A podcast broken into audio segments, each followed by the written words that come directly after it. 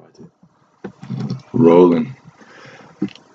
So with breathing, it's yeah. People say just roll, and people say you know breathe or breathe through your nose. Uh, but it's, I don't think it's as simple as just breathing through your nose. And I, I, I sent out a couple of surveys to on my to my mailing list about what you know what what kind of things do you want me to develop on the site. Um, and two people came back to me, and these are people. One of them's been training jiu-jitsu for 13 years. Another, I think, for several years. He didn't say, but he was a purple belt. And they both said to me about gassing out. I gas out, right? So the question, I sent them both this same question. That okay, what's your resting heart rate? First of all, tell me your resting heart rate. If your resting heart rate is, is at a certain level based on your age and your weight, as everyone knows, you've got a good indication of what your CV fitness is, right? So then if you've got a good resting heart rate, then you can start looking more towards breath management. And there's you know there's there's other factors as well. How big are you? How muscular are you? Are you carrying a lot of fat? All, all those things. But I think everybody everybody gets this where when they do a competition at some point in their career, they'll blow out. They'll they, will they will be fine. They'll do 15 rounds. Like for example, we can do up to 15 rounds on a Friday when we spar on over an hour and a half and yeah, people are tired, but people make it through it. And then they go, they do one five, six minute fight, and they're dead. They're dead to the world. So there's something to be said about. I think for, specifically for competition, we can we can talk about. I think you you can't allow your body to go from zero to hundred and expect it not to hurt. So I don't I think I don't think people will warm up. Yeah, please. I don't think people warm up enough before a competition. I've made that mistake once or twice and I see people they'll warm up, they'll do a couple of stretches, they'll you know do a couple of jumping jacks, and they're good to go. I know we laugh, right? But it's so it's so fucking true, right? People do jumping jacks and like touch their toes or whatever the case may be, um, and because they're worried about burning out their energy.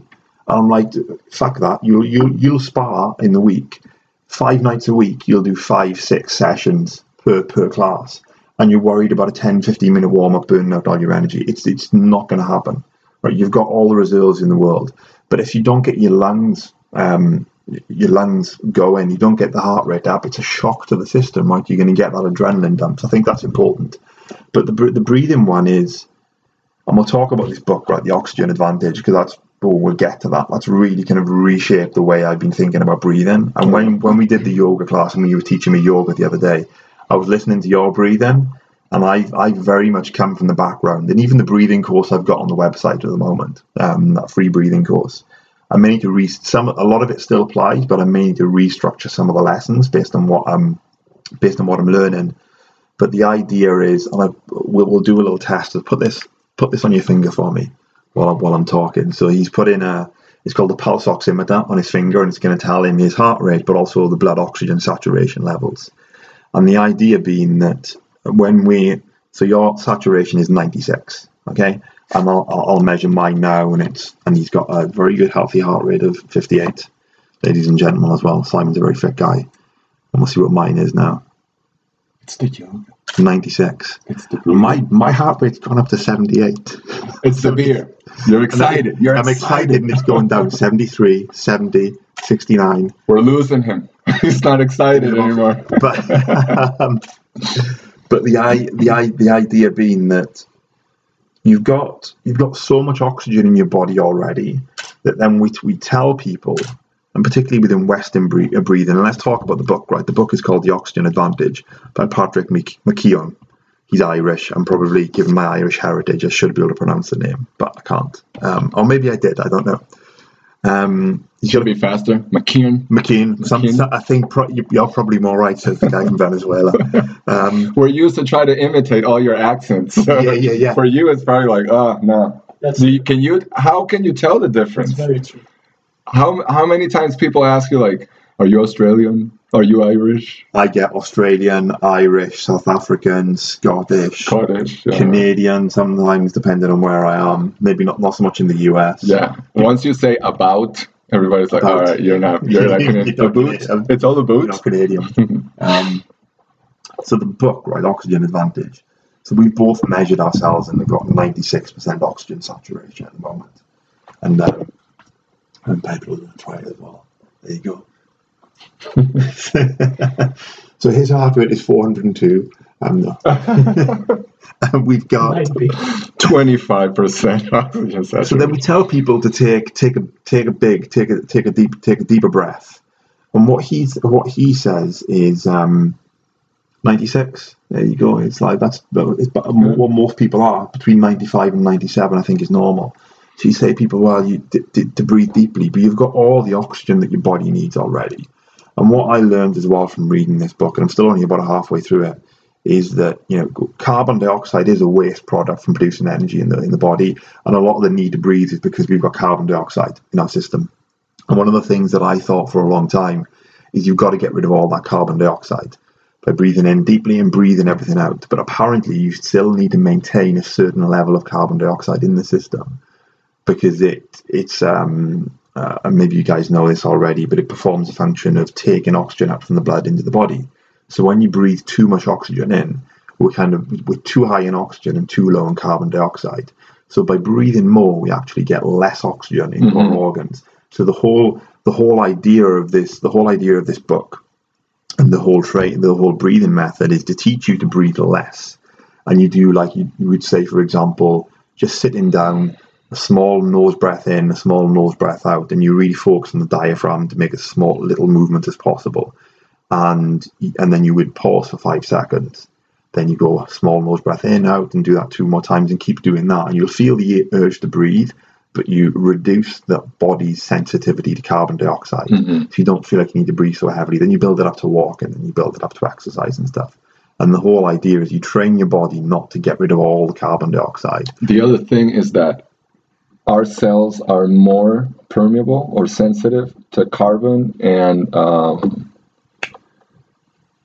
Oh, it's um yeah, carbon dioxide than oxygen. Mm-hmm. So like that's why you die so easily when you do the the hose. Oh yeah, from the from your car. Yeah, from yeah, because you don't even feel it. Your mm-hmm. body just lets it in. Yeah, and it it, it crosses the the um, spinal barrier like super, super, super easy. easy. It kills you. Mm-hmm. Wow, that's morbid. It is. They call it the sweet death too. Really? It has a. You, it, apparently, the last thing that you taste is sweet. I don't know who said that because I don't think anybody came back from it. But apparently, whatever. Um, no, but they have rescued people. Chemi- chemicals. Um, the chemical uh, blend that happens in your body when you reach in that state. It, apparently, it's maybe a, a, sweet taste. So maybe sugar is good for you. It's the body's way of telling you you should have eaten all sugar. I shouldn't eat all those chips ahoy. um, but it's this. So this book is, is quite a recent thing for me, and I've been really big into like developing breathing patterns for jiu-jitsu, and regardless of what breathing method you use, I think people that if you mouth breathe or nose or nose breathe, when you mouth breathe, you typically are breathing from the chest, mm-hmm. which creates tension. Yeah um, which makes you more stressed, which is going to make you, you know, more tense when you row, which is not a good thing. But you're using the top of the lungs as well rather than the bottom of the lungs, so you're not getting the full amount of oxygen into the body. Um, and it's amazing. Uh, once you start focusing on your on your nose breathing, how often you'll you'll breathe, you'll, you'll roll with someone, and you'll realize how much people are mouth breathing mm-hmm. all the mm-hmm. time. And you can look around even after a warm up, during a warm up. I do this all the time, and you can. Um, or after a roll and you look around and you see nearly everyone's breathing through their mouth. Nearly everyone. And it's just a really ineffective, ineffective way to breathe. And partly, it, it partly it's because we're not taught this stuff off the mat. And I think if you don't train this stuff off the mat, trying to remember doing that when you're worried about your arm being snapped, someone strangling you, your leg being ripped off, mm-hmm. and all of these other things that shit goes out the window totally. unless you train it off the mat to kind of to kind of build to kind of build yourself up. Yeah, um, I, I was kind of lucky. I ran into this when I started losing my voice down in Florida. Really? Because I was in this band and we were doing Thursday through Sunday. Mm-hmm. Thursday, Friday, Saturday, and Sunday, three, four hour gigs. So my and you know, playing mostly covers. You yeah. have to do from Zeppelin, go to Three Doors Downs, to Guns N' Roses, to Pearl Jam, to Journey, all, all kinds of shit. Yeah, so your range and your vocal cords just like, what are you doing to me? So I went to a speech therapist and she told me, you have to learn how to breathe, relearn how to breathe like a baby. Mm-hmm. And she told me, you're going to, instead of gasping for air from your mouth, you're going to breathe through your nose and send the air to your diaphragm. Mm-hmm. And then push it out. And that's how the notes come out. Because I was doing something, I was singing, and she's like, sing as loud as you can, just hit a note loud. And I was like, ah. And she showed me the ultrasound, mm-hmm. the video.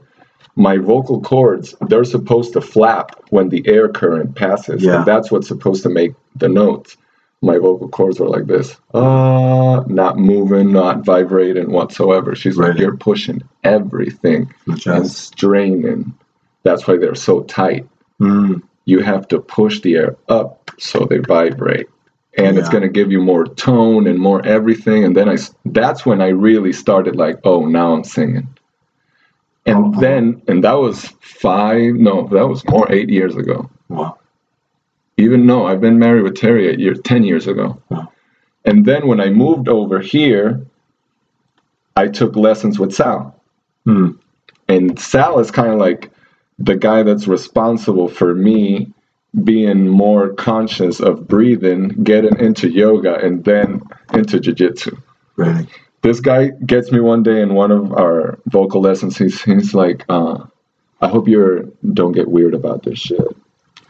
And I'm I've been like, watching you breathe. I'm like, what's going on? And he's like, you are by far the tightest person I've seen in my life.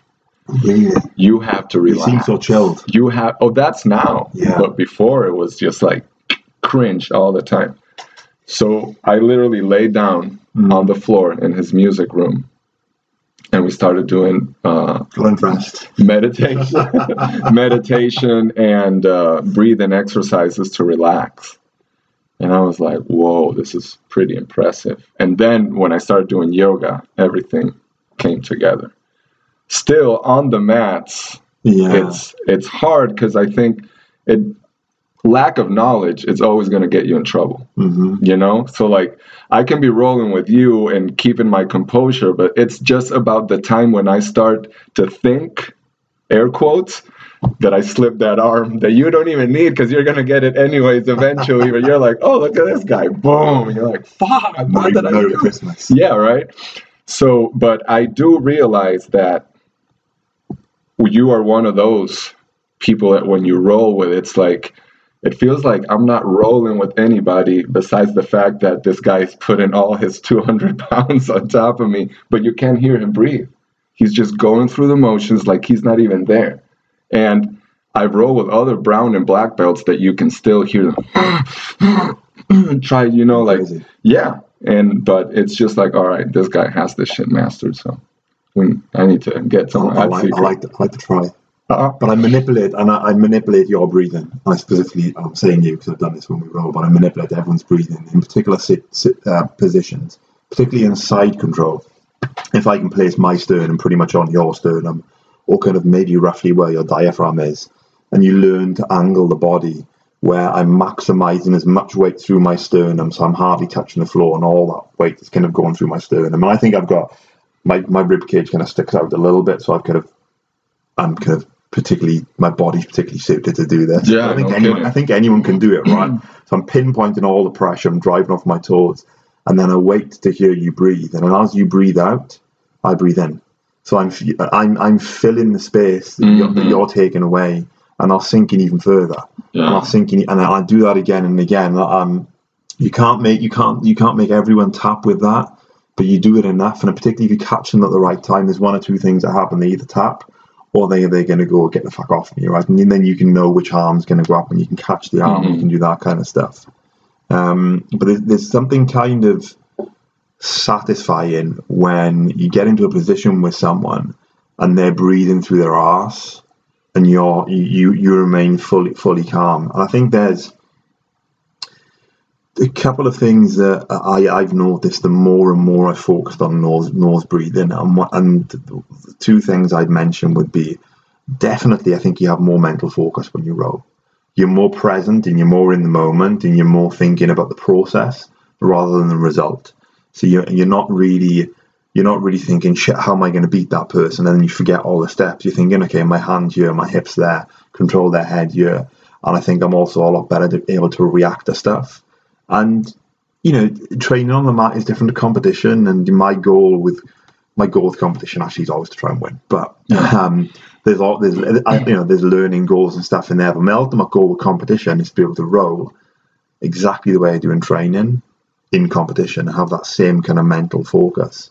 So the, the more high pressure the situation, I think the harder it is. So it's kind of there's that whole mental training behind it as mm. well, not just kind of not just kind of the technique and kind of go, going off on a tangent slightly, but often you can put people that actually let me say let me say this another way, right? You look at you look at black belts, right? Your top top level black belts. I'll go and watch the watch the worlds, and I'm not saying right I can compete with these guys. They're awesome, but typically all of the techniques they're using, at least in my weight class, you know, if you look at the lighter weight classes, I'm not. It's not my game, right? But in the higher weight classes, I know all the techniques that they're doing, but it's just that it's the way that they execute it. Either because they've done it so many times they're, mm-hmm. they're a lot better, or they get themselves in the right headspace. And I'm not saying that they are, they are necessarily using breathing. So I think people overlook a lot of the mental side of the game as well. Sometimes you've got all the technique that you need to have, right? But it's just kind of you know then putting yourself in the ideal kind of perform, performance state to bring all those techniques out to you. And I think breathing is a good way to do that partic- you know, particularly if you if you can get that managed in competition as well, that's like gold dust when everyone else is stressing yeah. out. If you can stay, it's that and it's the balance I think of.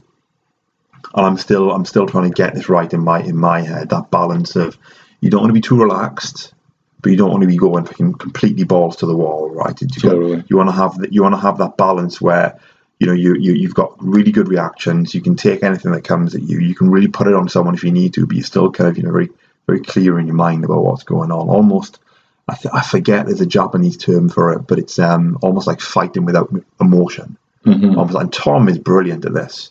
You fight with Tom, and it's almost like he's not thinking. Right. Well, when he when he kind of beats you, and he's very good. You can see he controls his breathing. Well, Tino is very very good at it as well. And it's um, you know, the first time I fought him, it was like fighting a fucking ghost. But it was honestly, it was like he, he was he, like he wasn't there. You know, it's, it's so so tough. Yeah. If you can get that kind of, you know, tech, obviously you've got to have the technique as well. But I think what separates good people and great people in jiu-jitsu is not necessarily just the technique, but it's the mindset and having that clarity of mind to be able to execute everything as they want to. Being in that state, right? That yeah. competition state that it's almost like you're flowing. Mm-hmm. It's a it's a constant flow. Everything you do, it's just like yeah. You see the opponent's attack like miles away. Yeah. It's it's crazy because I haven't been there in that position at least, but sometimes with some music gigs it happens like that. Yeah, like you know, like everything just keeps building and building. Everything just comes just flows so easy and, and and flows. Yeah, and with yoga, that's one of the biggest things of it that I always tell people like, don't get into it for the spiritual purpose mm-hmm. and for the having that asshole entitlement feeling like, oh, I'm so much better than you. I do yoga. do it for the physical relief of the stretching. Yeah. And then endorphins will kick in. And once, when you really feel that one day, how fucking awesome it is to be breathing like this, just present on doing this that I'm doing, that'll do it for you. And then you can even go and keep doing yoga on your own yeah. for the rest of your life. You don't have to pay anybody you don't have to pay me. You don't have to take classes, nothing. You do it on your own for your own benefit, and it feels fucking amazing. It's different in jiu-jitsu. You have to go and roll and keep learning and improve yourself, right? Suffer, yeah. The gentle art. Gentle. Whoever came with that fucking term. Bullshit. Everything hurts. Oh my god, it's so hilarious. Everyone's broken. I know. I think you, you, I think you hit the nail on the head with so many such a big element of motivation about with the yoga. Once you hit that point, you've then associated a feeling of pleasure with that activity. Mm-hmm. So when you think of that activity, you think of pleasure. And my my mother-in-law was talking to me earlier, and she said, "Oh, did you like sweets and chocolate and stuff as a kid?" And was like, "Yeah, like anyone else." You know, I said, well, do you find it hard not eating stuff? And I said, yeah, you know, now and again I'll look at something and go, oh, that looks tempting. But mostly I've associated the feeling of how what my body does when I eat that shit with a, a displeasurable feeling. And then I've associated eating something like drinking like a kale juice with how I know my body feels after that. So I've associated pleasure with it. And I think that's like kind of the crux of so much motivation. And it's crazy because you sound like an asshole when you say that, right? Like I just had my super kale shake in the morning. Like fuck and I feel you. fucking amazing. But it does make you feel so good. Yeah. And there's just no other way to go about it. Yeah. Like I drink coffee almost every single day. Yeah, me too. And now I'm um I started a, a new routine. Before my coffee, I'll have water with lime or lemon juice with a pinch of salt and apple cider vinegar. Me too. I do the I do the exact same thing. Boom. Warm water. Sometimes warm, sometimes I'll regular. And then I'll have uh, like 15, 20 minutes after that, I'll have my coffee. Yeah. And it's just such a huge difference. Yeah. And I was reading, and apparently, what the salt does, it's to help you retain water Yep. to prepare you for the rest of the day. It's got minerals in it well. And especially because we lived in California, we got our ACs cranked, hmm especially this season. That shit dehydrates you and dries you out so bad. That's where you get those like dry noses. And if you breathe through your mouth when you sleep, you wake up and yeah, so, yeah, I had a guy that used to work for me, and just just talking about my breakfast habits. I didn't do the lemon juice with water at the moment, and I said, "Oh yeah, I drink an, a pint of water. First thing I do every time I get up." And he was like, "Oh, you drink a pint of water the first first first thing you get up, almost like it was a hard thing to do." I mean, how fucking easy is it to get a pint glass, walk over to the tap, fill it with water, and drink mm-hmm. it? yeah. Well, that's like about the easiest thing I can think that you can do in the world. That's probably why a lot of people don't do it.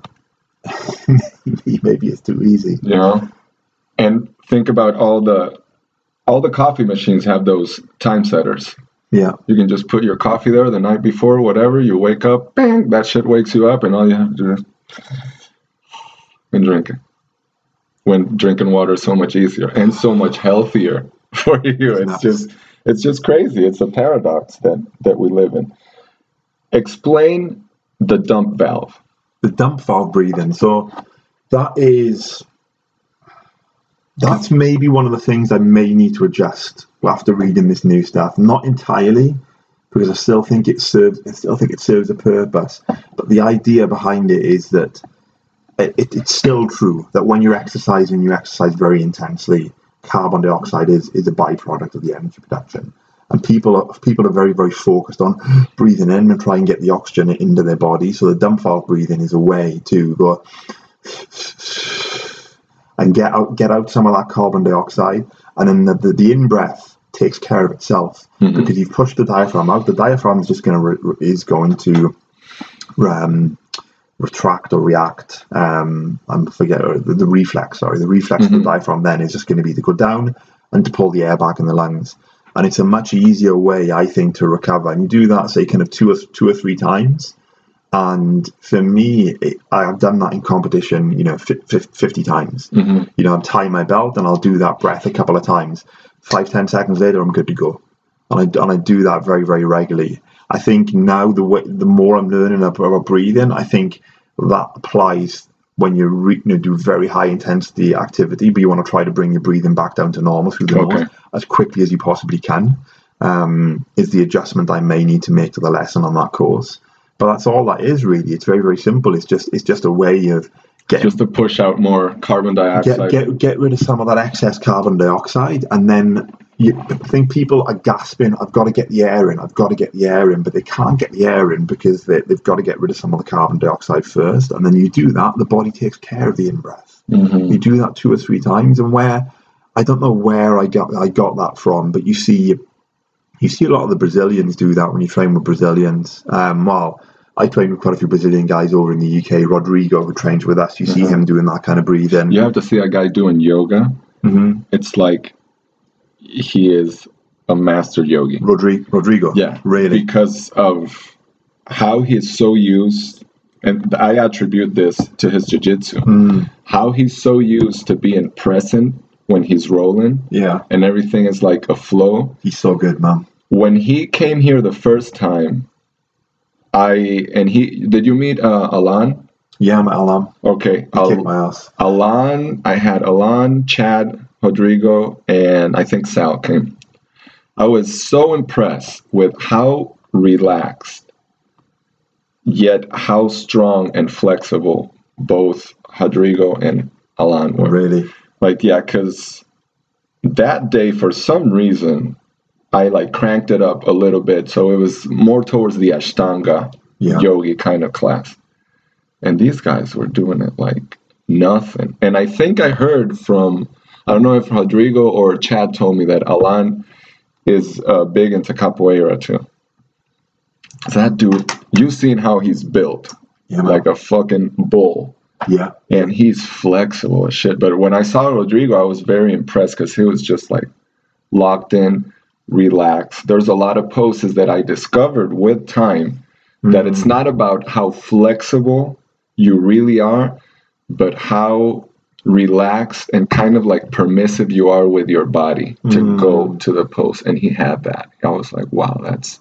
And then I was like, of course, when you see him on the mats, he's there. He's when very- he's he's rolling, very he is there. You know, it's like you see a lot of guys there, and I mean, that academy is just tons of talent. People that keep getting better and better. But there are certain guys that when you look at them, every time that they that they're in there, they're locked, like very present in Yeah. what they're doing. And I was impressed with how they were breathing, Mm. how relaxed they stood like throughout the whole um, session. And and Chad is another one. Chad is Chad is like the workhorse. Yeah. You know, he's probably the guy that shows up and kind of looks like he's the strong, brute energy kind of guy, but he will put himself through it.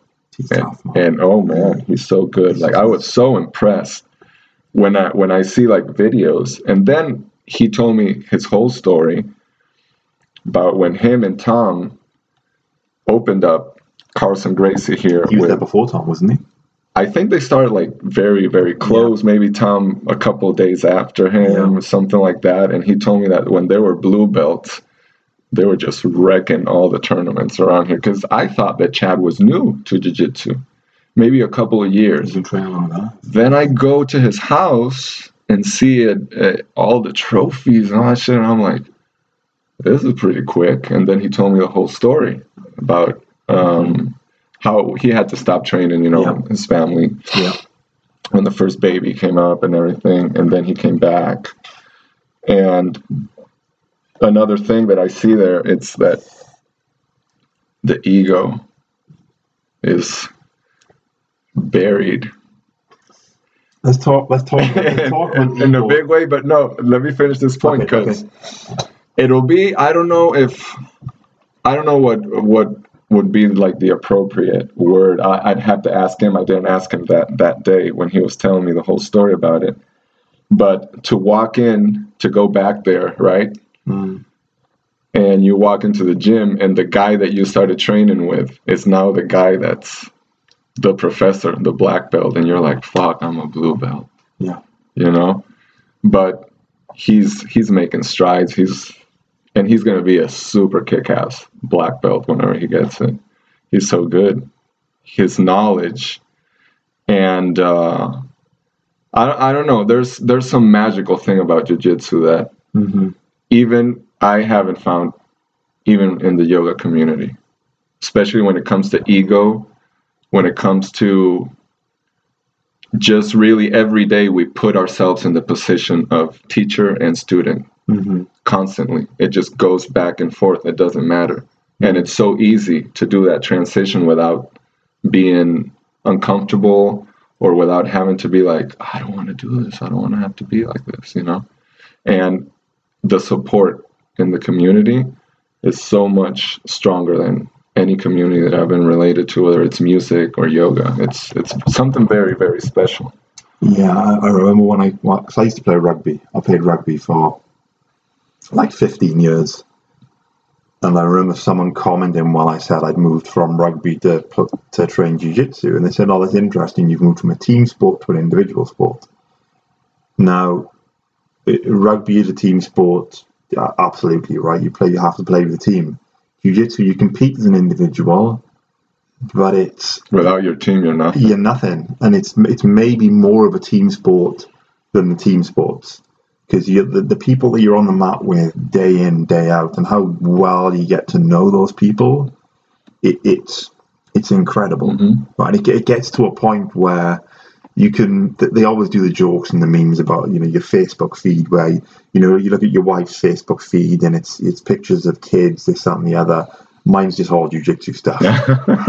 Because slowly your friends just all become jiu-jitsu totally friends. yeah. Yeah. Uh, it's it, it's it's a, it's addictive but i'm not sure so I, have been thinking about the ego right a little bit mm-hmm. we can go back to the breathing very quickly I think jujitsu helps you control your ego and it helps you that voice in your head, right, that, that says, "Oh, you're shit, you're you suck, you got beaten by a blue belt or whatever the case may be." It helps you control that, but I don't think I don't think it gets rid of the ego entirely. No, I. You can bury it, but that son of a bitch is coming up. The, the, the, all the time. The ego is never going away. You know, it's not going away. going away. Yeah, you can bury it and hide it, cover it, but at the point if any given day you go tomorrow there and a blue belt or purple belt taps you, you know it's coming up. It's like, Lawrence, how dare you? How dare you? What happened?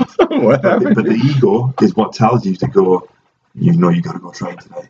Your ego is what tells you, uh, no, you've got to go, you've got to do your mobility. The ego tells you, no, you better not eat that in and out burger I'm looking at you. You better not eat that in that burger. You got to have that kale juice instead, right? Yeah. So the ego works works both ways, but it, it's that it's that ability to, like, I know you meditate a lot, right? And I meditate, I meditate a lot too. Um, and that you allow you to you, you become more of an observer of the ego mm-hmm. rather than you can separate what you are from the voices in your head. Yeah. And I think everyone has that, but too often you think that the voices in your head, because you're saying them, it's true, but it's not that you can you can you can start to separate those. And I think that's what it puts you maybe more so you're never going to get rid of the ego, but I think what jiu-jitsu does so well compared to everyday life. Everyday life, you can pretty much follow, you know, a little bit of discomfort here and there, follow down, you know, a fairly smooth path.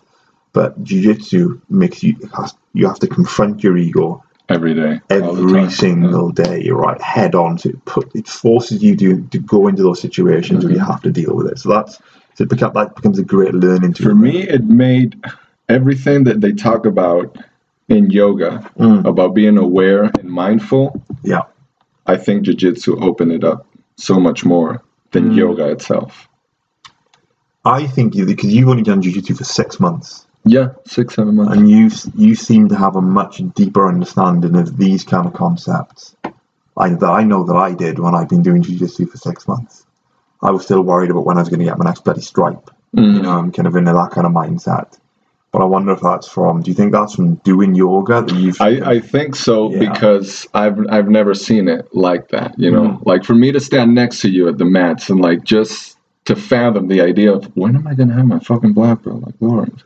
And by the way, when I have it, he's probably going to have like his coral belt. He's still going to smash me. So what's the point of, of even worrying about that? You know, like you go there and you see the guys, and it's like when I see people on the street, I, I don't go like, oh, that guy's a blue belt or that guy's a brown belt. I know they do jiu-jitsu. I've rolled with them or I've seen them practicing, but that's not like the like the mindset that I that I came into it at least and I think yoga helped mm. a lot.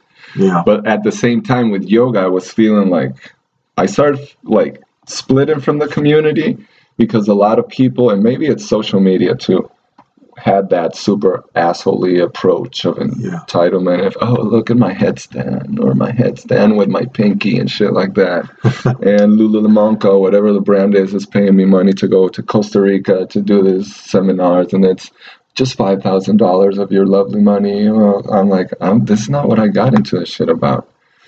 And when I got into jiu-jitsu I kind of felt like I had this big target on my back because mm-hmm. of yoga I kind of felt like everybody would be like, well, that guy's a bitch. He does yoga. Let's go and beat him up, you know?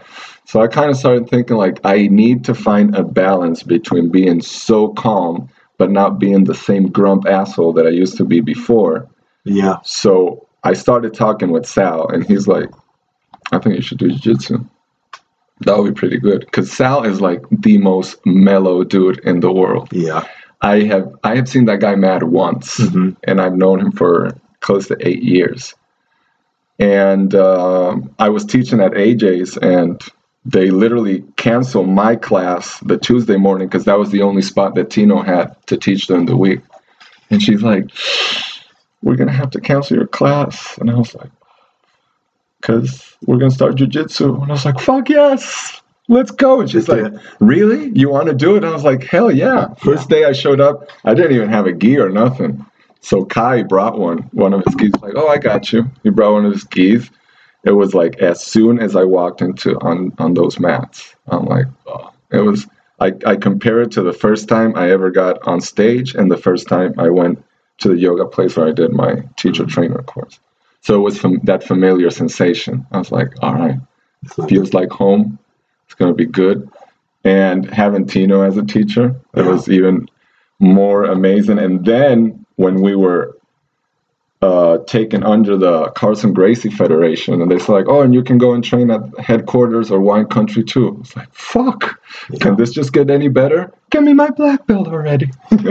but yeah, you know, it's it's something that not a lot of things like that take you in life Music's another one. and bring you, you know. If you perform as a musician, I think I, I've never performed Yeah, music. that takes that and the wifey and the kids take the top. yeah, But the other things that you really use to like, because sometimes I think we lose our base in Mhm. life. Our base gets weaker, Yeah. and you start like shriveling, you know, like shaking, and then you can bring stuff to complement it to help you like Mhm. sustain you a little bit. And I think yoga and jiu-jitsu have done that for me. Mm. because the music is i think music is just so crazy you know like everything there's a window of opportunity and there's so much like the odds for you to for me to be like the next dave grohl or have a band like pearl jam something like that it's just like so fucking crazy especially Yeah. nowadays how the music business is so you always need something more tangible something that you really feel closer and then it's more attainable i can go and train any single every day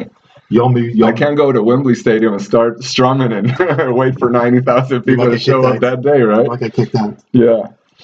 Um, I was going to tell you a Wembley Stadium story there, but I won't. Um, your your your music goals are different though, right? Someone like me, like for me, I just I just love playing the guitar, and I'll be honest. I, I was in I was in jujitsu one one day, and Tom Tom was there, and I was like, if I had to choose between playing the guitar and jujitsu, I don't know which one I would pick. But that kind of come that kind of comes and goes.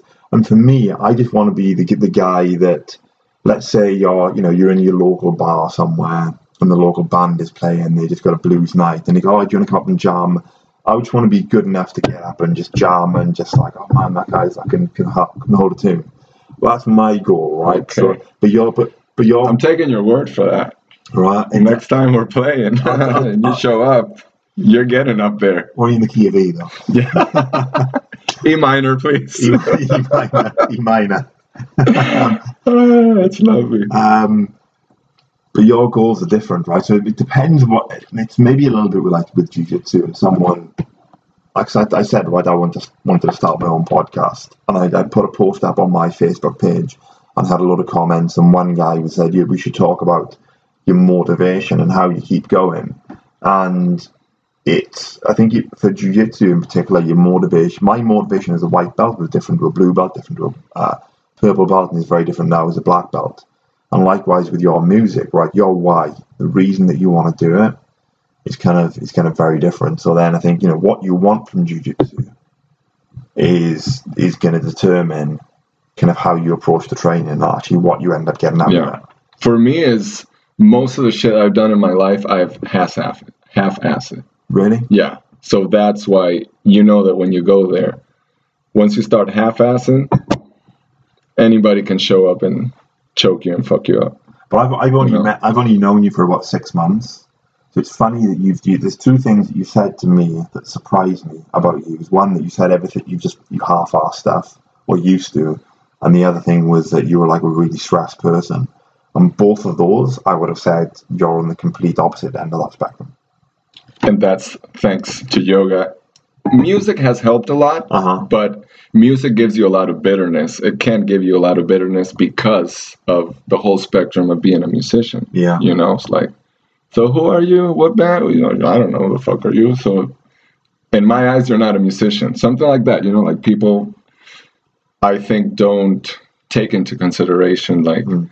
it's just as fucking hard as studying for a degree. Yeah. Sometimes even harder. Because if you go and study, whatever's in that book is going to be on that test. I can lose sleep for months and months writing, recording, producing a song, an album, a video, and I put it on YouTube. There's no rule book. And after two months, 10 views. Nobody fucking knows Nobody about cares. all this work. Nobody cares. Nobody cares. Yeah, you know? So it's like, then you have to start really realizing, finding your medium, your Mm. happy, your happy place. It's like, okay. And when I started working at Riffs, where Sal works also, that clicked another switch. You work with these kids Yeah. that I never have. I never had the balls to go five, eight years old. Dad, give me a guitar. I want to play like Hendrix or something like that. And these kids come into the lesson with these huge voices. And I'm like, wow, I didn't have the balls to do it. I didn't have the confidence. So that kind of magic really puts into perspective like, Mm. maybe the purpose is not playing Madison Square Garden or Wembley with your band sold out. It's to pass it along. And when I see the love that my girls have for music, Yeah. that's like I can close that chapter in that way. Yeah. I'll just force them to record my song and make them famous. so I can get a cut. Royalties. yeah. But yeah, it's it's there's stu- it's stuff like that, you know, and the same with yoga. Mm. Like I really I was like, okay. So you go and pay 2500 however much you pay for a trainer, teacher trainer course. Then you have to make that money back.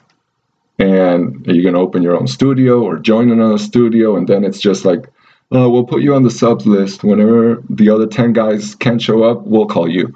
Yeah. And you're just the waiting game. And what do I do? So I'm going to be a yoga teacher the rest of my life and not do anything else. And then when you start teaching people and really seeing, like, this is what it's about, it's about giving back.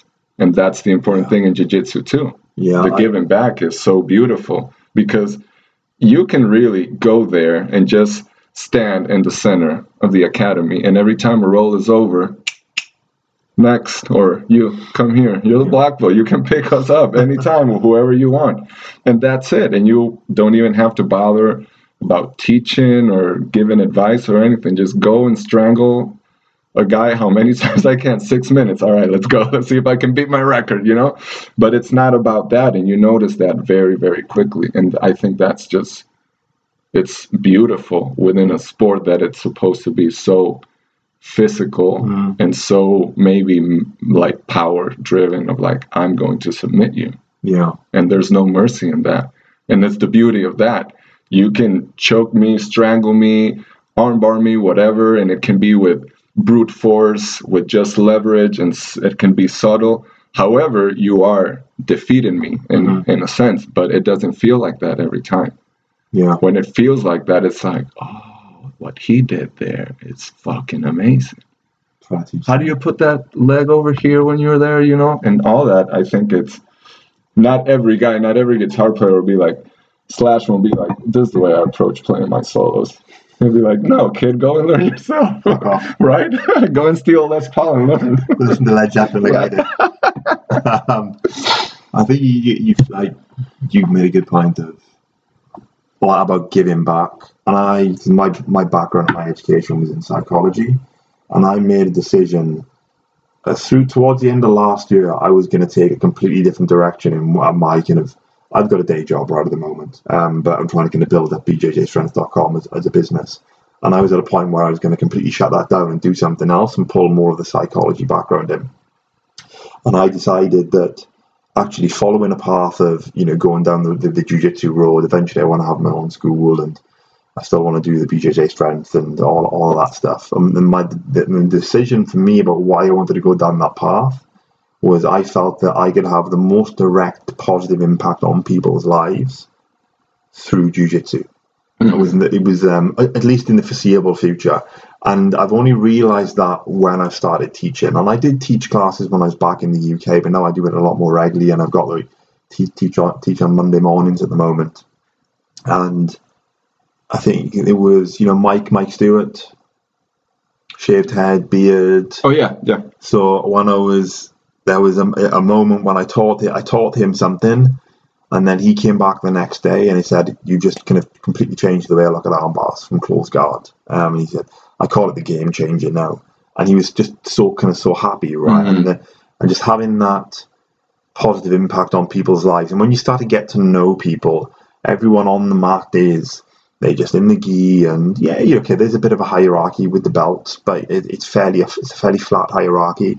I think, especially in the, especially in this school, but pretty much everyone's equal, right? Apart apart from that. Um, but then when you start to learn about people's backgrounds, and you're like, shit, you do this and you do that. You've gone through all of these different things, and you're still here on the mat, and you see what jujitsu does for mm-hmm. people's lives, and that ability to be able to to give that to someone and to give that to people is it's a really exciting prospect, right? To be able to do. I love being there and teaching, kind of like on a Monday. I, would love to teach every day, right? Mm-hmm. But you know, you know, got a family to feed and bills to pay and stuff, and have the, the, the kind of day job at the moment. But ultimately, to be able to do that, and particularly with kids, I think that I, I expect that to be really rewarding to see a kid come in at a certain point. And I know there's a guy that trains up with Orlando and Menifee, mm-hmm. the Carlson Gracie School up there and this guy, um, he came in as a 14, 15 year old, you know, real, real tall, real skinny. I think he'd been bullied at school, mm. and he, he threw himself into jujitsu, and you can see him, right? He's got like so much potential. He's like, he's a, he's a, he's a, he's a killer on the mats, and you, I think the whole confidence grows, and to see, and to have, to be able to share that with someone, right? To be able to give someone that, it's like, it's amazing. Yeah, it is. It's great this the breathing thing i think it's something that it clicks and if when people really get to manage that their game is gonna just skyrocket so yeah. much so you said you, you're gonna do an adjustment to the the dump valve so what are you thinking about about the the exhale changing the exhale or because you said that the in the inhale will kind of like take care of itself. The inhale will still take care of itself. I think the exhale is. I think you've just got to put a limit on how how much you do that, and then try to bring your breathing back back to normal quite um, quite quickly. And to, to I'm looking at this pulse oximeter, right, and I need to kind of play around with this and kind of see how it how it how it impacts like the the, the blood oxygen saturation levels. Because when you're when you're training, um, when you use the breathing methodologies in this book, and I, I measure with this pulse oximeter, I was been just doing jump jump rope skipping. Mm-hmm. I'm doing it for two minutes, so I'm doing small breath in, small breath out, small breath in, small breath out, and then hold for about five seconds. Pardon me, while I'm still skipping. If I would just do normal skipping, I can go for about seven or eight minutes, and yeah, it, it's tiring, but I'm okay.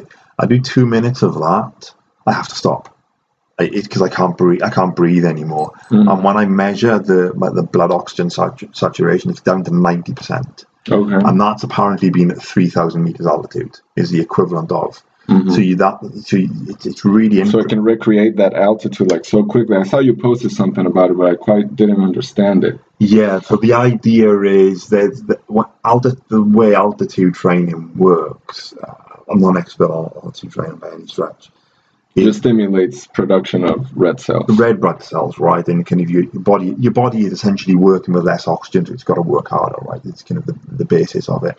But if you can use these breathing techniques to bring yourself down to these kind of oxygen saturation levels at sea level, you're essentially putting yourself training at to altitude training. Okay.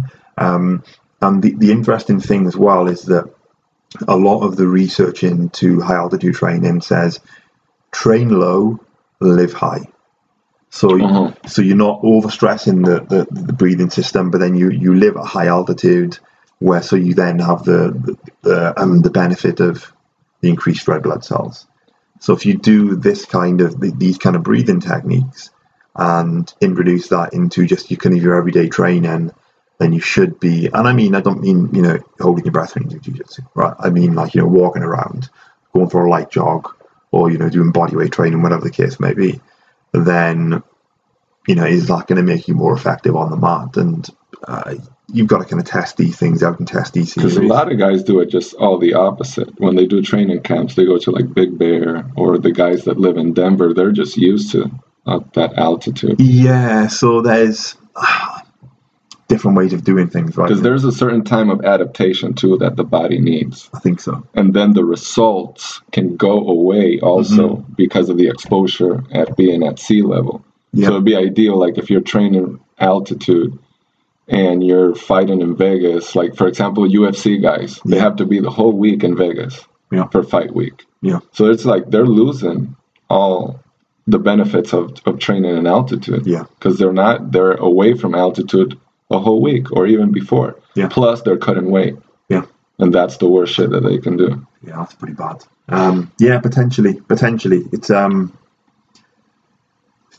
I'm not sure exactly what the research says on, on, on those kind of things, but it's I don't think jiu-jitsu in general is really poor when it comes to sports science and having actual data to back up exactly what you should do in terms of in terms of training.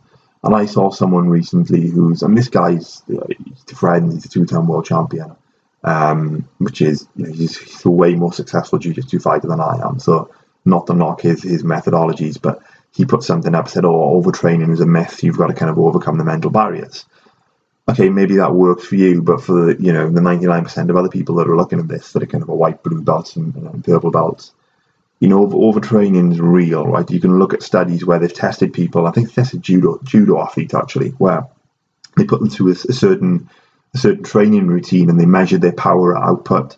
I think they looked at the stress hormones in their body and kind of some of the muscle damage markers and there's clear evidence that the power output was down, their cardio was down. Mm-hmm. So overtraining is is is is a, is a real thing, and I've seen it where um, two people at our gym, right, two two very very good competitors in the adult division, and a week or two weeks before the world championships, they come in they come into the mat and it's like, oh, I can't train, my legs are too sore from lifting what the fuck are you doing lifting right. that heavy two weeks before? So, you know, do a little bit of lifting if you're used to it, or they start lifting six weeks before the World Championships.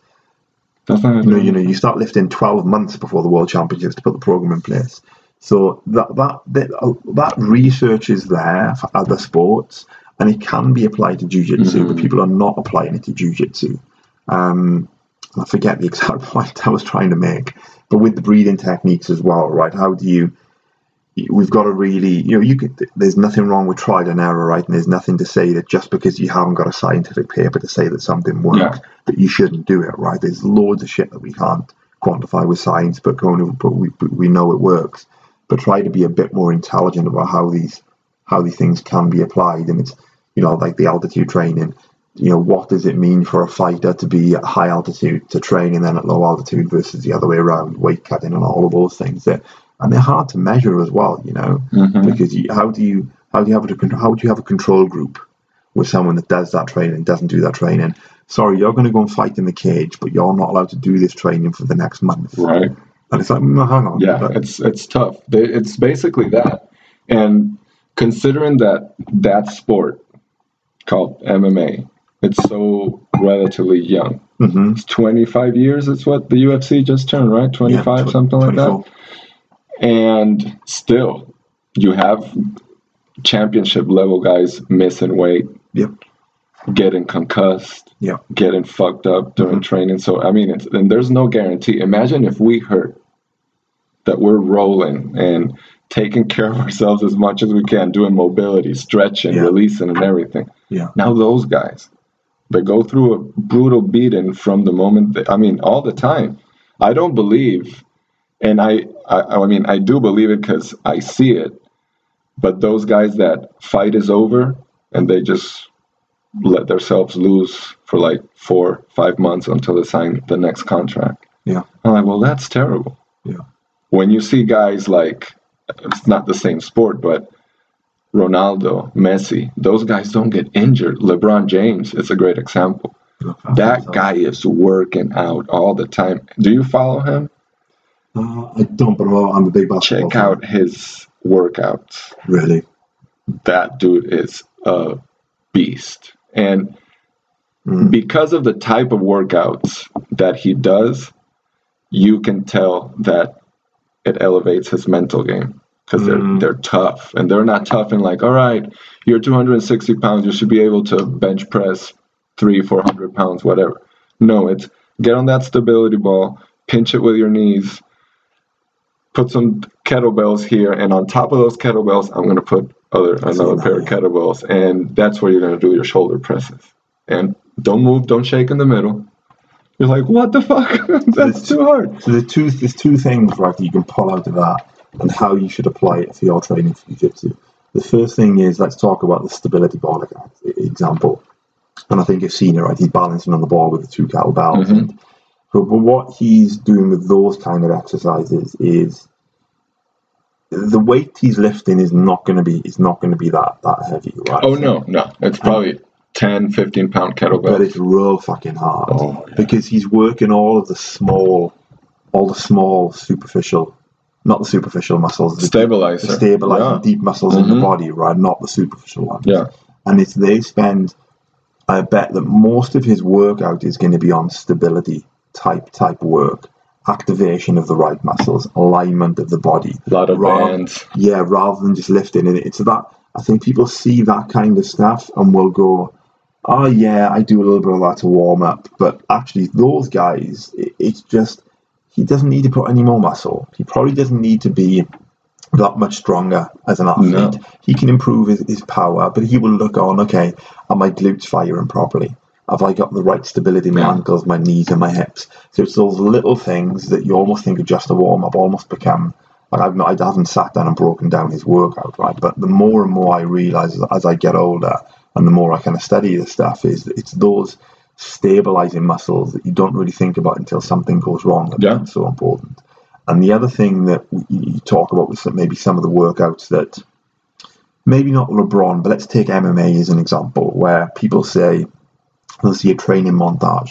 People are doing hill sprints, they're doing tire Mhm. flips, they're hitting the, the sledgehammer with, with um, hitting a tire with a sledgehammer. So it's this high intensity type cardio workout, and they go, right, that's what I need to do in the gym for jiu-jitsu. But I think the key thing that people miss is that if you're an MMA fighter, and probably if you're a LeBron James as well, you know, in the in the training, the, training they do will be a lot more technical. They don't go balls to the wall Mhm. in the training because because they can't. But in jiu-jitsu, how often do you go flat out in sparring? Probably every time you train, Yeah. about five or six rounds. Mhm. So you've got you've got that high intensity type training there already.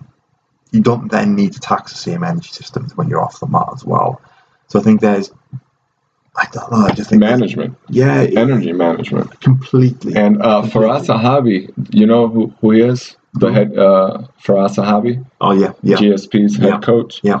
He was talking about, I think the exact point he was making is he makes or he finishes uh, fight camps with plyometrics. Mm, And that's how he makes his athletes peak. just standard periodization. power. Standard periodization. Yeah. Power. Yeah, You know? absolutely. It's the power. He's like he knows how to fight already. He has his con- his conditioning is up to he- where he can go five fives. So now he needs the power to stay there. Well, plyometrics is, is is is power, but it's also slightly different to power as well, right? Because power is more power would be more uh, you know maximum force generation over speed. So where you're Mhm. you'd be, and I know you know this, right? But for the people listening, right, you would be say lift it, doing you know doing a power doing a power clean, four to six reps max. When you see people doing twenty jumps, That's crazy. that's not power, Yeah. right? Plyometrics is different. It's about the reaction. It's about Mhm. the ground reaction. Yeah. So it's almost a stage further behind. So plyometrics and speed, and then can you see if a typical periodization would be you know develop strength first, then you do the power, then you do plyometrics and speed and agility and that kind of stuff as well. Yeah, I've, those uh, a lot of how, and I think it's. I want to take your point of view on this. How we've gone on that circle. We're going back to fundamentals. Mm, A lot of medicinal balls, yeah, kettlebells. Russians have been using kettlebells for ages. Now it's right now it's oh the trend in, in America and worldwide and people all are, that. people are fucking that up as well. oh yeah, People are massively fucking that up. They've got they they're, they're doing they're, they're doing kettlebell swings and then doing a shoulder raise with it. If your kettlebell is light enough for you to do a shoulder raise with it, it's nowhere near heavy, heavy enough to work on the hips and the glutes. Mm-hmm. You, you you know what I mean? Yeah, totally. Yeah. And I um I remember Chad posted a video about doing the the swing, yeah, the kettlebell swing, and then I think you and Coach uh, John Davis commented on that. The first thing that I told Chad is I've never seen anybody doing it like you did it, mm. which John told me that's the correct way to do it because I wasn't swinging the bell away with the reach to create the proper alignment and the stretching and activation of the muscles. I was swinging it from under my hips. Yeah. So I was feeling like I was flying. I'm like, I'm killing this fucking kettlebell thing. And when I saw that video, I was like, I'm not. With the one of Chad posted. Yeah. Yeah. Yeah. You have to go and check it out. Um, I've not seen that. And it's just, I was like, okay. I, and I think he has his uh, kettlebell certification. Yeah, he used to work with Pavel. Oh, he did, yeah. Yeah, he, yeah. You know, pa- you know Pavel Tsatsouline. I've heard him. Yeah. He's like the godfather of kettlebells, right? And he's the one that's um, cre- he's credited for bringing kettlebells from Russia to, to the West. Okay, let's call All it. Right. And he's yeah, he used to work with him, and I think StrongFirst is his company. Okay, so cool. he used to travel around and, and do a lot of work for you. Chad with kettlebells really yeah, he's he's really good and really knowledgeable about it. But yeah, that was the first time, and I've seen other guys putting videos up. They're literally swinging the belt, starting right under their hips, and then going just like fucking crazy, doing 20 reps or whatever. Yeah. I'm like, oh well, that's there's a there's a the technique and mm. fundamentals. It's the most important thing. Mm. If you don't have those down, that's when you hurt yourself. Yeah. And there there was something about it that I, I felt it wasn't right. Yeah. Maybe it, I was doing way too many reps with a lot of weight and everything, and yeah. it was like I was like, I don't know, this looks like too good to be true. And I stepped back, and it was like kind of like magic. Two days after that, he posted the video, oh, and I'm like, oh shit, now I see. Yeah, people. I think the biggest mistake that people make is well, the two biggest mistakes, not three biggest mistakes you can't have three biggest mistakes. There's only one biggest mistake. There's three big mistakes. You're out. Is, is they, yeah, you're done. Um, they bend their knees too much. Uh-huh. Um, it's all about the hinge and hip. It's all about the hip drive. The second thing they do is they're not driving through the heels. So you've got to, you can almost, they rock forward onto their toes. So you can actually pick your toes up, which forces you to keep your heels down. And the other thing that your arms need to be loose. People try to pick the kettlebell mm-hmm. at the mm-hmm. moment. Yeah. Um, I've I put I put a video up recently where I had a band around my waist. Okay. Um, I'll, I'll show I'll show it to you when we're off air, right? And so the and the idea behind the band behind the waist is when your when your hips are towards the top of the mo- of the movement, the kettlebell's actually light dust. Mm-hmm. So you've lost the resistance. It gives you that extra resistance. oh, okay. But I see people put a band around the kettlebell, so they swing the kettlebell and put, and, and so the resistance is on the arms, mm. and it kind of defeats the object because when you start when you when you start pulling up with the arms, isn't that super dangerous to put on the kettlebell? Maybe I don't know. Because if it bounces, there goes your back. Because your first thing you're gonna do is your back's gonna go loose. I wouldn't advise it. Yeah, totally. The safety thing I hadn't really thought about, but more what you're doing there is you're relying on the resistances against then against the arms at the top of the motion. You don't want the resistance against the arms; it's all from the hips. So the biggest mistakes people make is they don't bend they, they, they bend their knees too much, they don't drive from the heels, and their arms are not loose. Your arms should be like ropes. Mm-hmm. Like, and the, the best one of the best ways to train, I think, the kettlebell swing is you put a towel between the kettlebell.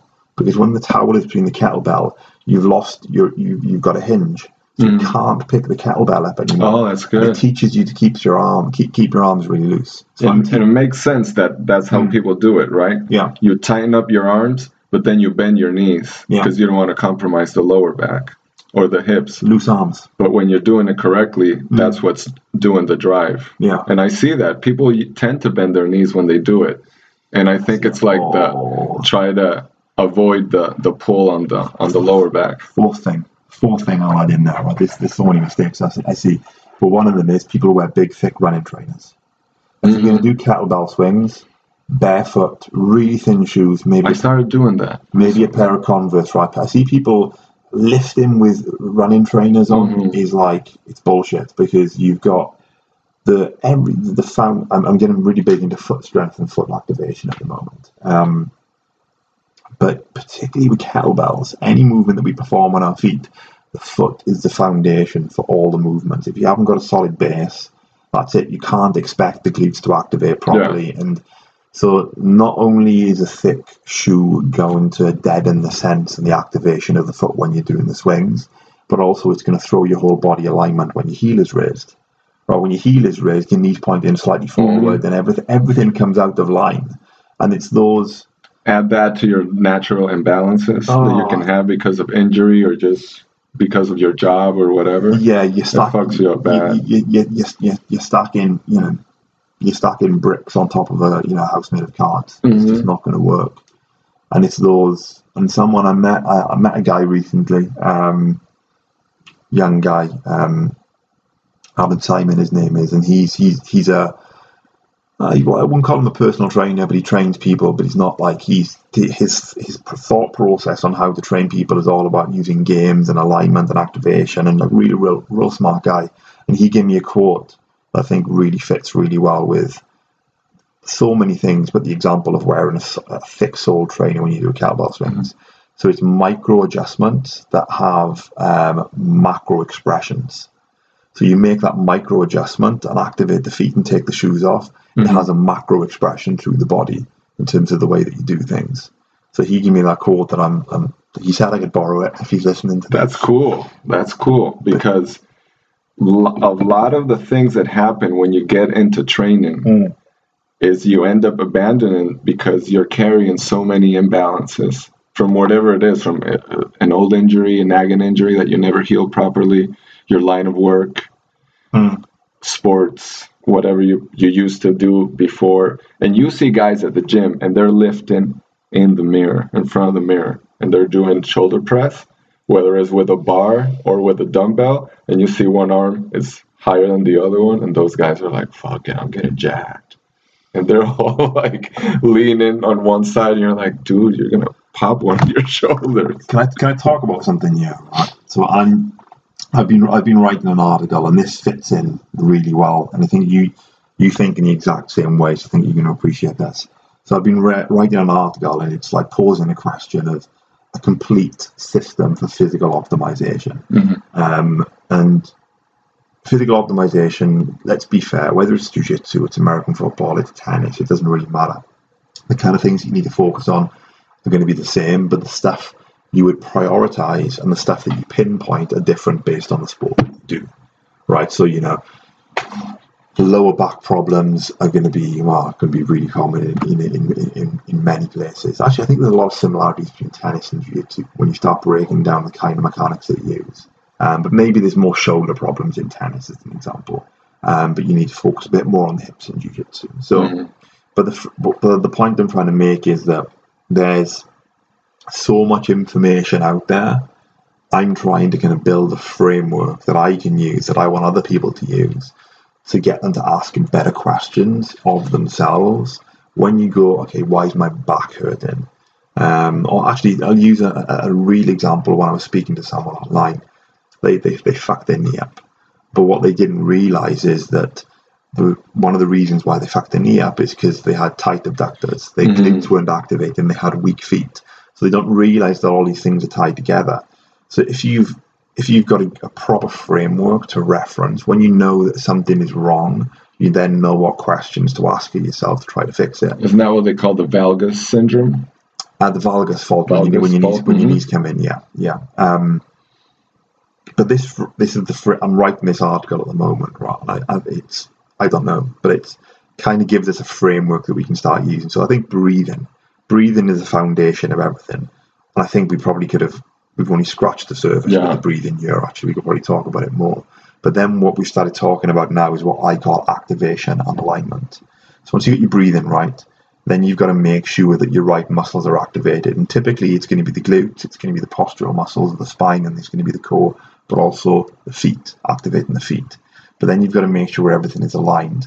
And when it's alignment, it's not just looking at someone from the side, everyone sits up when you say alignment. Yeah. like, looking, look, like looking at looking at the head, the shoulders, the hips, knees, and through to the toes.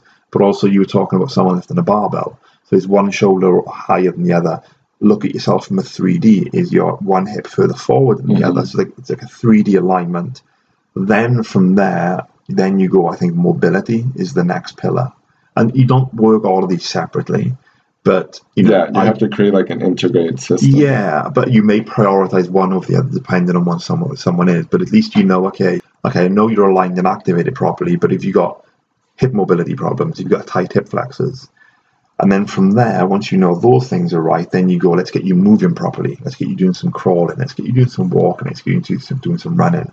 And I think those are almost kind of fundamental before you start doing strength work, and then you do power and speed work, and then you can start going into conditioning and CV. So there's the, and then there's one other pillar would be like off the mat stuff that you do. Like I'm quite conscious at the moment. I'm probably not sitting in the best posture in this chair. But one example would be that I see people training and then they slouch in a chair off the mat on the side of the mat, Mhm. or they don't look after themselves in the terms of nutrition, or the mindset stuff that we've been talking about. So I think there's all these like these eight pillars that if you're, let's say, you're just coming into jujitsu, um, or my shoulder hurts for some reason, or you're all been in jujitsu for years and you're like, okay, where can I take my performance to the next level? You can almost look at this as like a check checklist and go, hang on, I could improve my breathing. Hang on, I'm not activating properly. Hang on, my mindset's not quite right. So it gives you those reference points Mhm. and almost like a checkbox list to know either where you're going wrong and what you just to maintain Yeah. yourself or to push yourself to the next level. Totally. And I think it's just like no point in avoiding that Mm. because it's just like we're talking about a LeBron James. Mm. Arguably, whatever debate that's good for just morning sports TV, if he's better than the other one or whatever, the biggest talent that has ever graced a basketball court is that guy. He has it all Yeah. power, strength, ability, speed, everything. He's a master doing assists, driving the ball. He can do it all. But he got to a point where he got himself a trainer and he's like, I want to be fucking better. Yeah. You're like, wow, when you see those guys, it was like Kobe is one of the first guys that started that Mm. and because on his generation was probably the last generation that really wasn't like lifting or doing anything and he took bikram yoga that was his approach because he was getting injured and somebody told him like well you're super super tight Yeah. and you're a super strong guy carrying a big frame Mhm. you need to you know connective tissue needs to we call it like you need to allow it to breathe because connective tissue doesn't have blood irrigation Yeah. so you need to like let that loose so it can just like like swim in their own juices and whatnot and he started doing bikram Mm. then other guys started doing yoga doing dancing uh, mixed martial arts or kickboxing at least because of the hips Yeah. all the movement Yeah. in basketball, you know, changing directions and all that, a lot of control, stabilizing muscles and all that. Mhm. So it, they took all that approach. And when, when you talk about all those pillars, if you do just one thing, it doesn't matter how good you are doing that thing. It's the only thing you do. Yeah. If the other thing doesn't work, you're in a bad shit of luck if you find if you go and fight a roll against a guy that he's good at everything Yeah. if not not only at the thing that you are good at Yeah. you know so the i think we have now i think social media helps a lot because it makes a lot of people look at like all right i've been working out but i'm not working out like this monster or i've never tried to do this these kind of things so people are more open now to try different things Mhm. It's just about how far your ego is going to let you go to admit like if i do that if i put myself through that i can be better Yeah. not only from the physical point, but from the personal point, there's so much growth to see that because we've probably been walking out with imbalances half of our life. I've got tons. With rugby, Oh yeah. all the impact that you've had, Yeah. you know, you're probably dragging a shoulder or a hip, Mhm. something like that. And then we get surprised when we go to a chiropractor and the guy's like, your leg is five inches shorter than your left leg. You is got, a back of an, you got a back of an 80 year you're old. like, no, I it's not. They're exactly the same, you know. But once you get aligned and everything, it's just crazy how you walk out of there and you're like, whether you believe or not in, Mm.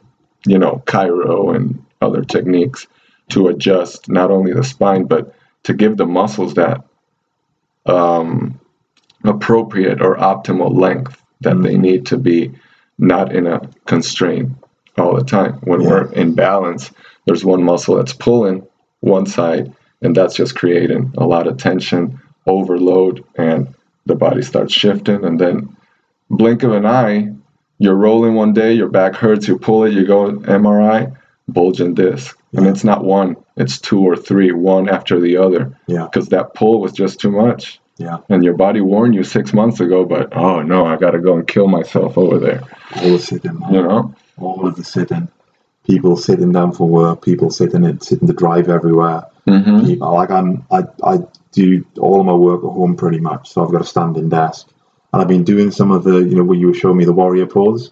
I Mhm. do some of that, but with my hips lined up to the desk. So I, stand- Okay. I play around with different stances when I'm Mhm. standing up and working on the desk and stuff because so much, so much sitting. And, and most people, I think what people don't really realize is the average age of people coming into jiu-jitsu is probably in their mid 30s for a lot of people. Yeah. So they've got a lot of years of abuse on their body of either not training or actually Not loads of, or, yeah. or loads of training that's just been kind of battering their body. And uh, Because mostly it's probably lifting. a lot You of it, a lot of it is going to be lifting. And I'm a big fan of strength work. I think you can never be too strong, but you've got to balance it out with everything else and do the right kind of strength work. And the internet is a great tool, but I think there's so much information out there. Unless you really want to dig, or you've already already got the reference points um, Mhm. in terms of you know how the how the human body works and how this information fits in, and you have that filter to be able to cut out what's good and what's not good. If you're just someone that's coming in and is going to go on YouTube and do a little bit of research yourself, you may be lucky and you may find something. And you know, it's not to say that you don't see a workout and you're not going to get results from it, but unless you've got the complete framework of how it fits in with everything else, maybe you're fine, right? But maybe in two or three years' time, because you haven't been stretching out those hip flexors and your glutes are really weak, if you've just been doing, you know, all, all of the beach muscles or whatever the case may Yeah. be, I think most people are smarter than just doing beach muscles. But unless you, you know, you've got someone pointing you in the right direction, you know, two years' time, your lower back goes, and like you said, you've got two or three bulging discs. Yeah. Um, so That's the thing with personal trainers. yeah, People want to go, and it's just like we were talking before we started with doctors. You want to go and get prescriptions. You want to go and get jacked. You want to go and look good in the bikini, bigger on your shirt or whatever. But if they don't correct your imbalances, they're just fucking you up for life. my, my, my friend, my friend, a personal trainer. Um, I know some. Actually, a lot of the guys I worked with, that trained with in, in, in London, were personal trainers, and actually, all of them are very, very good at being on the other end of the spectrum. Um, my, my buddy, um, he's Jack Jack Jitsu. If you're going to look him up on Instagram, Okay. and he's very much with. We, we've talked about it. You know, some people want to come in and they their prescription from a personal trainer. They want to walk. They want to crawl out. They want to get a real blast of a workout, and he'll throw a little bit of that in. But he, you know, I think at first find it very, very hard to get people to go. No, look, we need to do some of this kind of, you know, just activation alignment stuff. We need to work on your core. We need to work on Mhm. your hips. We need to do these. We need to do these kind of things, and you can still add in some of the hard work, but do it in the right way. And at first, I think he found it hard because people tend to look for a certain thing, and he really had to stick with his guns. And you know, eventually, you know, the, the client base is there, and he's kind of doing really well for himself. And it's that. 'cause I know you've done a lot of personal training. Yeah, and well, people don't realize that when they start doing, when they start training and they start hurting, Mhm. the first thing is that. It's like you have a shoulder imbalance. Yeah. I can see it when you're doing a pull up, when you're doing a push up, when even when you're doing sit ups. I can see how you're favoring one Yeah. side. So it's normal that once you start applying force to it, the muscle has to shorten up more with more tension. Of course, it's going to hurt Mm. automatically, if you don't go to the route of let's fix your imbalances first, they're going to blame you for hurting them, Yeah, and they'll get, they're going to quit. Yeah, Which, if that's your bus- line of business, you're going to lose more people that you're going to gain. But at the beginning, it's just so hard. It's like if you go to the doctor and he doesn't write you a prescription and just tells you eat healthy, sleep more, go out, stay outdoors, relax, this and that, and come back in three months, see how you're feeling, if you've lost some weight or blah, blah, blah. You'll be like, fuck this doctor. This guy's a chump. I need some pills. You go to a personal trainer and the guy doesn't tell you, we're going to get you jacked in six months, like nothing. It's like if he tells you, get on that Bosu ball, see how your balance is on your left leg, you're going to be like, I don't like this guy. There's no. And they leave, they drop. They, they don't want to keep doing it. Yeah, and there's no immediate result from it, or immediate result that they can see or feel. Everybody type is different. You have to work everybody different. Every, you know, you have to approach and that's why that those first sessions are so important. Because mm. you have to know what you're working with. Mm. you know and if they don't tell you it's even worse. Yeah. If they don't tell you like oh i hurt my shoulder playing football in high school or something like that or i had surgery they're just like get me jacked. Get me jacked. You're yeah. like all right here we go. And boom. And it, it falls quick. And like i'm telling you they won't come back. Yeah. I've lost a couple of people and i'm like well i told you you had an imbalance you want to go and do pull ups? All right. That'll be fun. Yeah, that'll be fun. Later. We're good. Is there anything else you want to add? So it's bjjstrength.com. bjjstrength.com on Instagram, on, on, that's the website. That's the website, that's the right? Website, yeah. Instagram is at bjjstrength. At bjj. Then I've got a Facebook, which is bjjs and C, I think it is, for strength and conditioning. Okay. But just go on the website, it's all linked. All right. And there you have, so far I received, I think, three classes. Or three te- three lessons, right? The dump valve. Yeah. And then I couldn't check the other two, but I know I checked my email and they were in there. There's, there's, there may, there's four. Oh, there's four? Okay. And there may be a surprise bonus one, but I don't want to spoil the surprise. All right. So let's talk a little bit before I let you go about the you were talking about when we were doing yoga. How are you comparing? I don't know if you said my breath or like the breath that you have been doing mm. with your uh, techniques.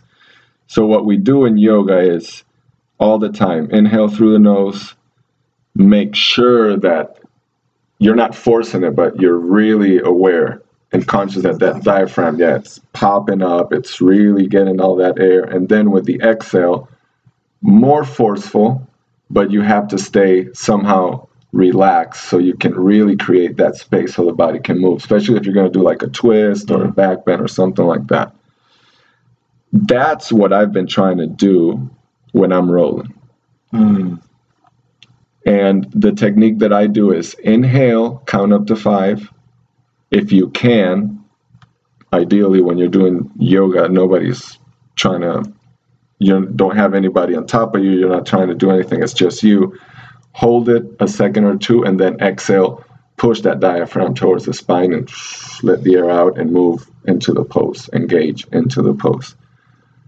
Sometimes it's not so ideal or maybe not so easy to do during the roll, mm. especially if you're rolling with somebody that is peaking, not not peaking, but sensing like what you were saying. Like I I need to time his breathing so I can do my breathing the opposite and then go. Squeeze the out. Yeah. Space away. Yeah, totally. And it's very hard, like because the times that I find myself like having that one two second of holding the breath it's more noticeable that you're going to whether inhale or exhale you're like oh no it's and plus you stop and it's kind of like that mm. quiet time it's one or two seconds but you feel like it's 10 seconds of you thinking what can i do to get under this guy because it's just killing me but that's the that's what i use in yoga whether it is doing um, the vinyasa flow or the yin variation of it or meditation yeah. and that's like kind of the breath inhale and never gasp for air. It's just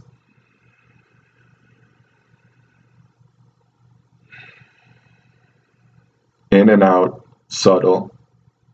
Five seconds in, or count to five. It doesn't have to be like one, two, and then release it in five. Have you seen uh, holotropic the breathing videos. Have I, you done it? I, have tried it, right? But I hard as shit, huh? well, my, I, I get sensitive teeth. Oh, so when I do when I do the breathing yeah. too much, it makes my teeth hurt. Oh, but, that's hilarious. but I've tried it a couple of times, I've tried that. I've played. I've got one of the training masks. Mm-hmm. I play with now and again. I got one of those. More stuff. I think listen. I'm, I'm as you were as you were speaking, um, trying to work out what. No, I was listening to you when I was speaking, but I also trying to think, okay, how how does that compare to what I what I'm doing? And I think let's go back to we were talking about learning to breathe like a baby. Mm-hmm. Right, my uh, you- you've got two young girls. I've got two young girls. They don't think about their breathing, Mm-hmm. and they breathe beautifully and they breathe perfectly. And my daughter can run and bounce and jump and tumble, and she's and she's fine. And she's like, Yeah. "Daddy, let's go again. right, let's go yeah. again." Right, and she never thinks about her breathing. So what I I try to do if I've got a particular part of a particular moment, um, if I feel a bit out of breath, then I'll try and get some of the carbon dioxide out. But I'm trying to get to nose breathing as much as I can. And my Mm. main focus is just focusing on in through the nose, out through the nose as much as I can. As much as I can, because it's the most efficient way to breathe to get most oxygen into the body. Keeps keeps keeps the body calm. And I think when you nose breathe and the other person doesn't and they mouth breathe, I think it can put people off as well. They're Mhm. like, "What the fuck's wrong with this Right. guy?" Yeah. Um, I've and the yoga thing of you know it, that makes sense with you know opening up the diaphragm and, and to go into the positions right. So for yoga, that sounds like sounds like it works. And one of the lessons that you'll see in the course is I teach people to try and time their breathing with their movements. Less less so. Um, okay, when you go, I know for yoga, if you do a forward bend, you're going to breathe out, and as you come up, you breathe in because obviously your diaphragm goes in and when you're bending forward, etc. I don't teach people to do that. It's more just try to time your breathing with the movements. And it could be, say, you're crawling. It could be four steps, one breath in, four steps, a breath out. Mm-hmm. So you're learning to kind of time the breathing with the movements. But when I'm when I'm rolling with jujitsu, there's so many micro movements that you're doing, and you're going around in so many different places that I think it's very, very hard to time the breathing like too much Mm-hmm. and a dead giveaway for a lot of lower belts. And I think you you definitely don't do this because you've got like you know your physical background is kind of you know very dialed in, but they'll you're on top of them and they'll do and they'll do this because and they're about to escape. I know they're about to escape because they breathe, breathe, breathe and tense because they're about to breathe. Uh, they're about to try. Yeah, and, and then I go, okay, and then I'll I just go a little bit stronger, just like half a second, kill, and it kills their escape. Yeah. But I'm when I when I try to when I'm rolling in jiu-jitsu, I'm just focusing on breathing in and breathing out through the nose as much as possible, and try to leave the, bo- the kind of the body take over. The body knows how to breathe, and there are certain moments where, okay, let's say we we're, we're scrambling and try someone tries to pass my guard or recover, I get my guard back and maybe I end up in close guard. Now I know I'm in a position where okay, I don't just relax. I can get I get my grips and I'm, I'm still kind of I've got a relaxed tension to react to mm. them if I need to. But I learned to pick the moment where I go, okay, now I can leave my breathing, recover a little bit before I move. In most occasions, but there's also a time where I know he's recovering as well. So from a pure just a fight perspective, take away kind of the flow and the breathing. It's usually in those moments that if I can push through for another two or three seconds while he rests, is Mhm. maybe when I can get an advantage. So that's a slightly different kind of Yeah. tangent that you could you could go on. But I think as much as possible of breathing in through the nose and out through the nose, and every now and again when I feel out of breath, I just push a little bit more air out, Okay. but try to get back to nose breathing as much as, as much as I can. I don't want to do that too much and get rid of too much carbon dioxide, but I just want to fight as much as possible to breathe through the mouth. And it's not to say that I never breathe through the mouth. If I got someone like Chad, like he was an absolute monster trying to kind of you know blow past me. I tried to stay relaxed and stay focused and, and nose breathe, but are you're going to breathe through your mouth now and again. But as much as possible, try and bring it back to the nose breathing. So I'm not doing, in terms of like you're doing, breathe in for five seconds and out for Mm. five seconds. If I'm doing like say crawling exercises or pull-ups i'm trying to time my breathing and yeah maybe i'll do a bit of a count but i'm more controlled i'm more focused on the quality of the breath in and breath out but when i'm rolling i do that a little bit less Mhm. i'm just kind of so i've trained my body as much as possible off the mat so when i'm on the mat i'm just in through the nose out through the nose the odd time i've got to breathe through the mouth try and get back to nose breathing and i think just being present of that and focusing on the diaphragm and just you know what's my diaphragm doing right now? Am I breathing from the chest or the diaphragm? But leaving the actual patterns and the actual timing to kind of take care of Take itself. care of itself. yeah. because the body does. Mhm. You know, we don't we don't suddenly stop breathing when we go to sleep. Yeah. But the more we more the more we train consciously the correct patterns of breathing, the more we'll do it subconsciously. It's like you you play you playing guitar, right? You've um let's say we're just you know kind of you know just doing some 12 bar blues and you you, you kick into a solo you know maybe you've probably got to start a couple of starting points that you use most of the time and then you kind of you, you get you get to the chord change or whatever and and then just something just takes over right and you don't really think about all of those things but you've done it so many That's when you times put everything comes together. Everything It's just second nature. Yeah. it just kind of and it's it, it's it's like anything right it's, it's just it's pra- it's practice but i don't think this comes naturally just from doing jiu-jitsu i think there's so many so many things that posture is another really good example if you've got shit posture all the time because you work on a computer because you drive around all the Mhm. time when you suddenly go on the mat you're not miraculously going to have good posture Totally. someone's trying to pull your neck down Mhm. so there's certain things that you we can that modern life has stopped us doing that we can train off the mat. Um, that's going to make us, I think, Yeah, more that's one of the on things mat. I was noticing. I think last week or two weeks ago, I started watching videos of a lot of you guys Mm. compete, and that's one thing that I noticed. Your stance before you engage, how proper it is, the base, Mm, the angle, your back, how you're not hyperextending or over crouching, everything. It helps so much for your body to be ready to Yeah. move, to sprawl, to do whatever you need to do. it's like that. It's it's like a it's a relaxed tension, and I find the more I focus on the kind of you know, the better my breathing is. I'm kind of like. I don't, I don't, I don't know what a good what a good analogy would be, but I'm not super tense to kind of react to it, but I'm not super relaxed. I've just got enough tension that I'm re- that, that, I'm kind of ready to ready to Mhm. react to these kind of things. Um, there's probably a better a good analogy I could think of right now. I think it has to do a lot with that competition mindset or the competition state, that flow state that we were talking about. Mhm. You're just so used to it. Once you step on those mats, you know what you have to do. So your body just everything clicks. practice. just like going on stage. So like most of the times you're just you don't you're not singing Stairway to Heaven and you're like, oh, the next line is okay. It just comes out because you've done it so many times. You've sang it so many times. You practice and There's practice. no shortcut. Everything is just second nature. Yeah, There's no- practice, there's- there's no- repetition. There's no shortcut. It's all practice, um, but it's good practice, right? And there's errors that some people may be correct. And I've got um, really good find a really good friend of mine, Ross Nichols. He's a big competitor back in the UK, and he complete competes like every other weekend and has done for years. Wow. And you see him on his videos, and quite often you see him smiling Mhm. when he's com- actually rolling, competing. And people are, you know, he said this, you know, you, people ask me, why do I smile when I'm competing? It's like, 'cause I'm just enjoying myself, Right. right. But that just comes with he's been on the mats and been competed so many times, it's just become second nature. Yeah, that's what it is. That's what it comes from. It's like one of the guys that has impressed me the most is Conor, Conor McGregor. hmm It's just like so nonchalant about the whole situation. Half of the world is watching you, and you're just. This shit is another day for me, baby. Let's go and get my money. Still going to defend his title, though, right? Hopefully. Um, I think I saw that they announced Khabib against Tony Mm, for October. So I guess he's not defending that one. no, I think he, no. I don't know. I don't know. That's just weird. I think GSP. I love GSP.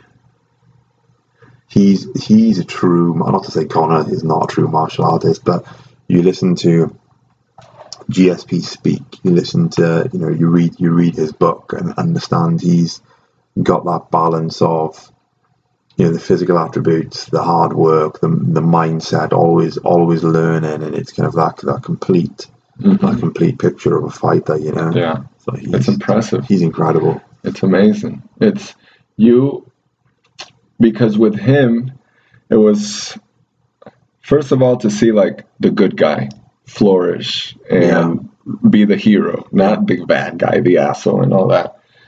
And then suddenly, just he didn't even fade away. Like he didn't get old, he didn't get slow or anything.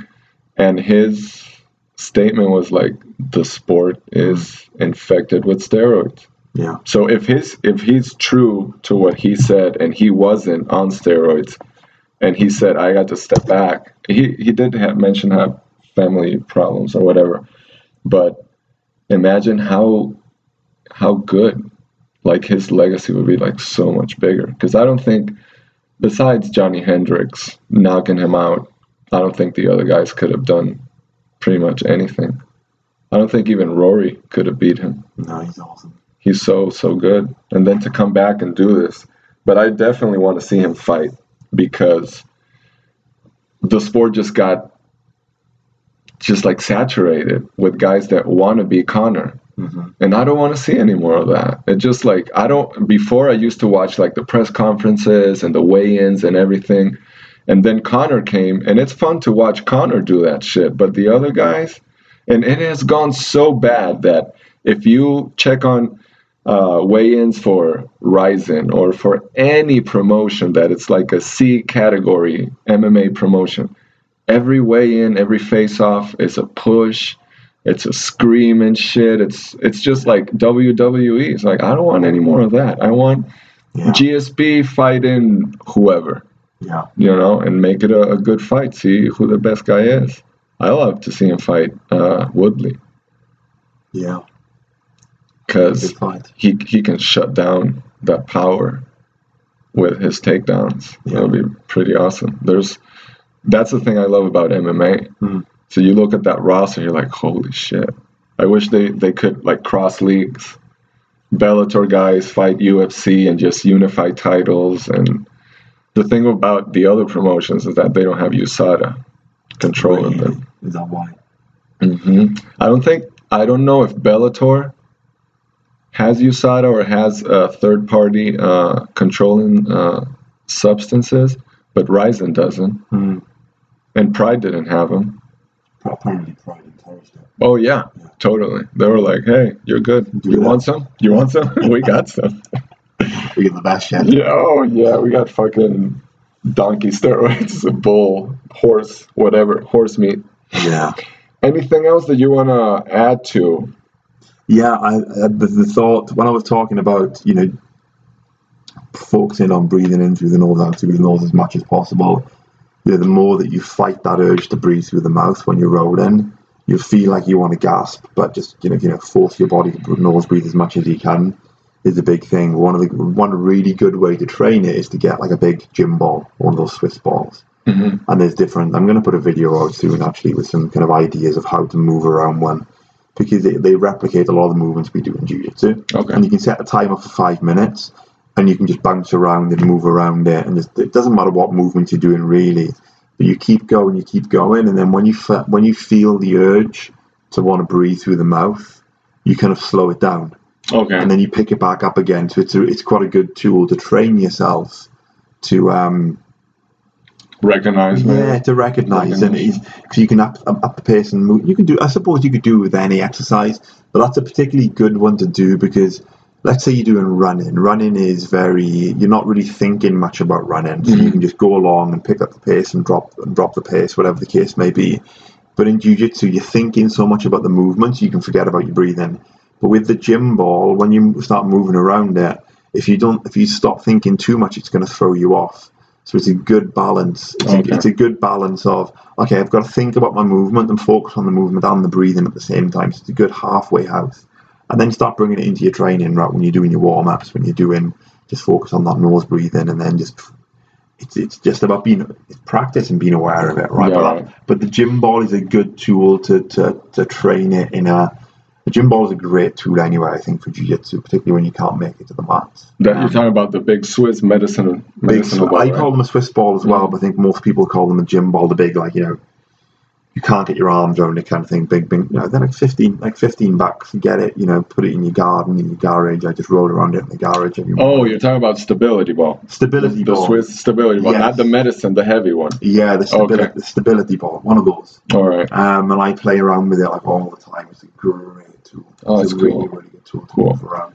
So if you go to the website, you subscribe to the mailing list, and you're going to be getting four lessons plus a bonus. Maybe there's a maybe there's a secret surprise bonus lesson that I don't want to I don't want to support, support surprise Oh, for. But um, yeah, go to the go to the website and Water. yeah, please some water.